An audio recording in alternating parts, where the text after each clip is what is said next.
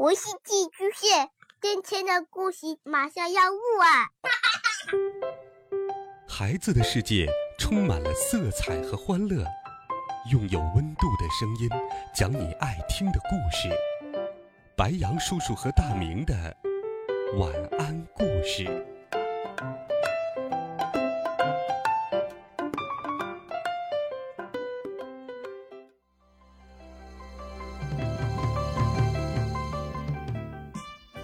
小朋友们、同学们，大家好，欢迎收听白羊叔叔讲故事。今天，白羊叔叔继续给小朋友们准备了《尼尔斯骑鹅旅行记》的经典童话。我们一起来听第十六集《小灰雁邓芬》。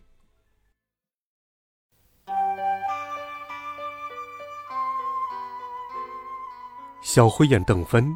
是只温柔体贴、善解人意的鸟儿。所有的大雁都非常喜爱它。白熊鹅甚至愿意为它献出自己的生命。邓芬提出的要求，领头雁阿卡都不会拒绝。一天，雁群飞过了海岸，邓芬发现了附近的一大群岩石礁。他的父母和姐姐。就住在这里的一个岩石小岛上。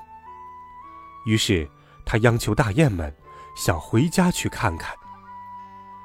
可这回，阿卡却直截了当的拒绝了。不过，在邓芬的一再恳求下，大雁们最后还是照顾了他，答应到小海岛上看看他的全家。那天天刚亮。大雁们便饱餐了一顿，陪着邓芬一起回家了。他们飞过湖面，湖上满载货物的船只来往频繁，湖岸上布满了大大小小的别墅，那些别墅风格各异，造型奇特。水面上翻滚着迷茫的薄雾烟波，岸上的建筑物时隐时现，仿佛被薄雾轻烟东追西逐。所有的建筑物都像是漂浮在水面上一样。小灰眼邓芬突然大声尖叫起来：“我认出来了，一点儿没错，那边就是那座漂浮在水面上的城市。”飞过了城市，他们降落在一个岩石岛上。小灰雁邓芬有两个姐姐，一个叫文珍妮，一个叫古安娜。这会儿。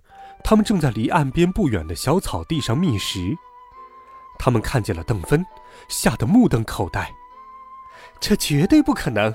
怎么会是他呢？他不是早就死了吗？怎么又飞回来了？古安娜惊呼：“这个被溺爱的、叫人讨厌的小东西一回来，我们受苦受气的日子就少不了了。”文珍妮恨恨地说：“古安娜。”不怀好意的笑了笑，不过我觉得，刚一见面，我们要显得格外亲热，欢迎他回到家来，这是最聪明的法子。想收拾他，有的是机会。见到自己的宝贝女儿，邓芬的父母喜出望外，潸然泪下。当初丢下邓芬是迫于无奈，他们不能因为她一个而留在厄兰岛。于是，大雁们、雄鹅莫顿和邓芬自己七嘴八舌地讲起邓芬获救的经过。这时，文珍妮和古安娜也匆匆奔跑过来，他们俩从老远就呼喊着妹妹，对邓芬平安归来显得那么欣喜雀跃。邓芬非常感动。邓芬的两个姐姐问她：“打算住在哪里？”“我吗？”邓芬摸不着头脑，我没有打算留在这个岛上，我要跟随大雁们一起去拉普兰。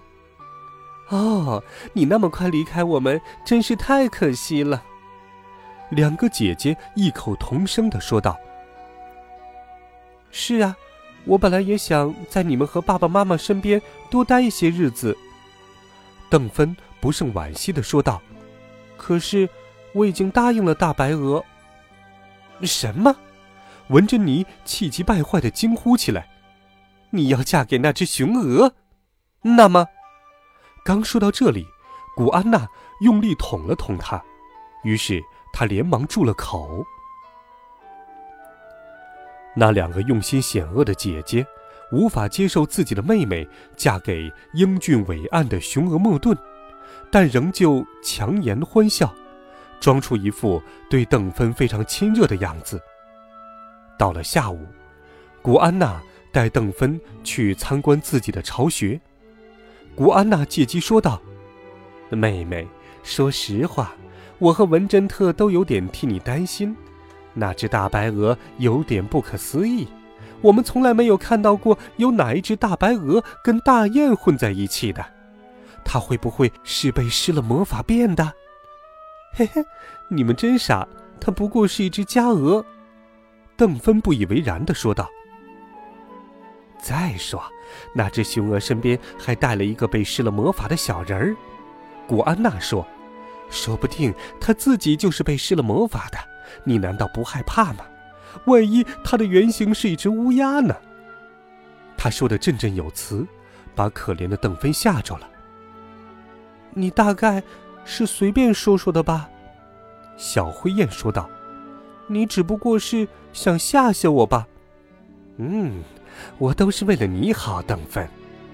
古安娜装作关心地说：“我再也想不出来还有什么比眼睁睁看着你跟一只乌鸦飞走更叫我伤心的事了。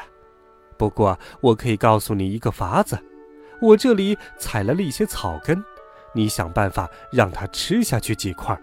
倘若他是妖怪变来的，吃了之后就一定会现出原形的；倘若他不是妖怪，那么，他仍旧是现在这副模样。尼尔斯正坐在大雁中间，听着阿卡和那两只老灰雁互相交谈。小灰雁邓芬匆匆飞了过来，大拇指，大拇指，他喊道：“雄鹅莫顿要死了，我把他害得快送掉性命了。”让我骑在你的背上，邓芬，把我带到他那儿去。”尼尔斯吩咐道。阿卡和别的大雁也跟在了后面。他们来到那里，只见雄鹅气息奄奄地躺在地上，连一句话也说不出来。捋一捋他的喉咙，再捶一捶他的背，阿卡说道。尼尔斯照做了，大白鹅立刻咳出了一大段卡在喉咙里的草根。天哪！你吞下的是这种草根吗？阿卡指指还放在地上的几段草根，这种草根是有毒的，幸亏你没有咽下去，要是咽下去几段，早就送到性命了。是邓芬求我一定要我吃下去的，雄鹅说道。那是我姐姐给我的，邓芬说道，他把事情的经过讲了出来。你要对你的两个姐姐多加提防啊！阿卡一针见血的提醒道。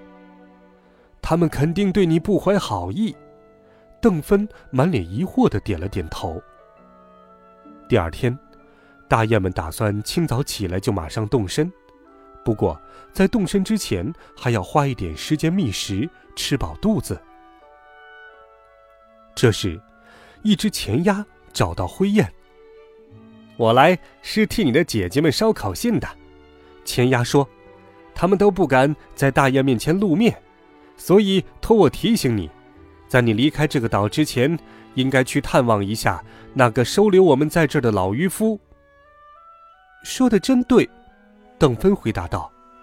可是如今他被吓得胆子很小，不敢单独出去，于是就求雄鹅和大拇指陪他一起到渔夫的棚屋去。